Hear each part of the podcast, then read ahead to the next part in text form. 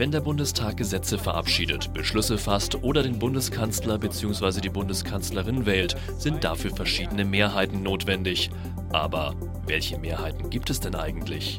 Es gibt zum Beispiel die einfache Mehrheit, es gibt die absolute Mehrheit, es gibt die Zweidrittelmehrheit und es gibt die Mehrheit der anwesenden Abgeordneten und die Mehrheit der Mitglieder des Bundestages. Wann ist eine einfache Mehrheit notwendig?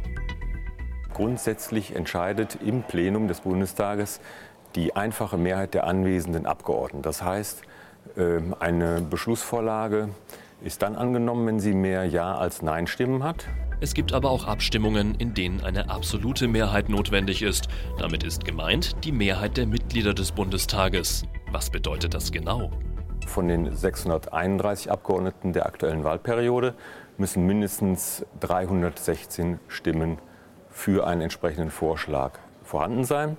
Markantestes Beispiel ist äh, zum Beispiel die Wahl des Bundeskanzlers oder der Bundeskanzlerin.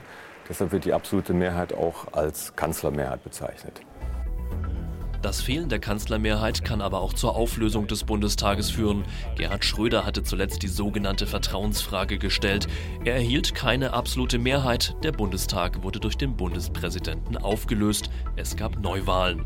In besonderen Fällen, wie zum Beispiel bei der Abstimmung zu Einspruchsgesetzen, ist im Deutschen Bundestag sogar eine Zweidrittelmehrheit der Mitglieder notwendig.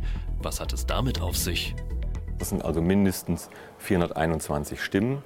Die braucht man für die Änderung des Grundgesetzes. Äh, dazu kommt dann noch die Zweidrittelmehrheit des, des, des Bundesrates. Mehr zum Nachlesen auf www.bundestag.de.